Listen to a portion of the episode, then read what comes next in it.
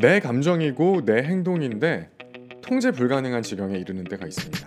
상당히 괴로운 고통일 텐데요. 이들을 위한 심리연구소 한 권이 출간되었습니다. 이 책의 저자 김영근은 중독심리 전문 상담사입니다.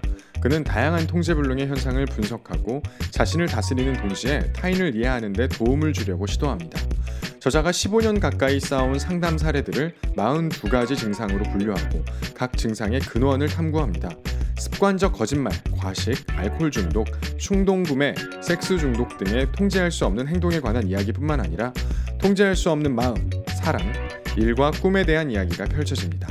또한 나를 가로막는 걱정과 해결하지 못한 슬픔, 한없이 커 보이는 결점에 관한 이야기가 생생한 사례를 바탕으로 서술됩니다.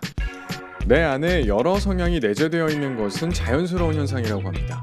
또한 대부분의 사람들이 통제 불능의 요인을 가지고 있는 것도 지극히 정상이랍니다.